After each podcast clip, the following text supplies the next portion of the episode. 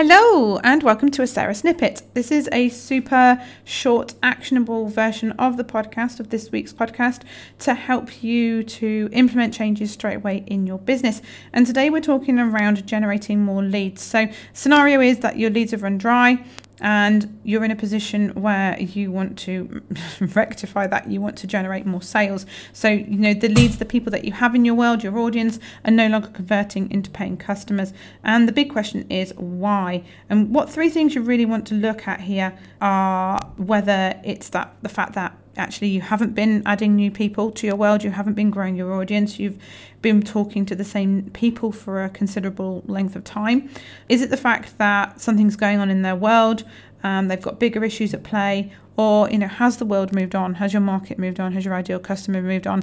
And are you trailing behind? So the thing that we focused on in this week's podcast was that your leads had run dry. And what do you do in that case? Well, you need to build that audience back up. You need to put new people into your world.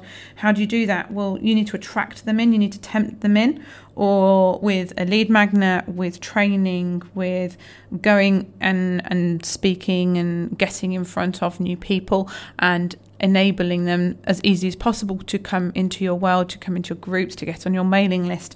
Um, so, you know, tempting them on there, incentivizing them with resources, or alternatively, working with other people who they don't compete with you, but they serve the same audience.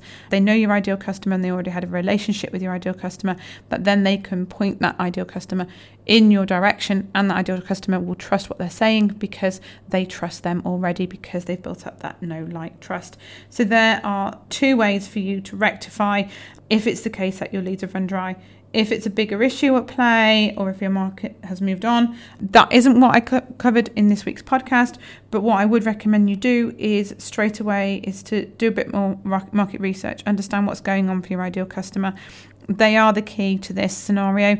Don't just speak to one person. Make sure that you speak to a number of people to make sure that, that what they're experiencing and the feedback they're giving um, is actually a good representation of your ideal customer and not just um, a random anomaly. Hopefully, guys, there are elements in that that you can go away and you can implement straight away in your business. And therefore, I will leave you to it. Thanks for listening. Bye for now. Happy selling.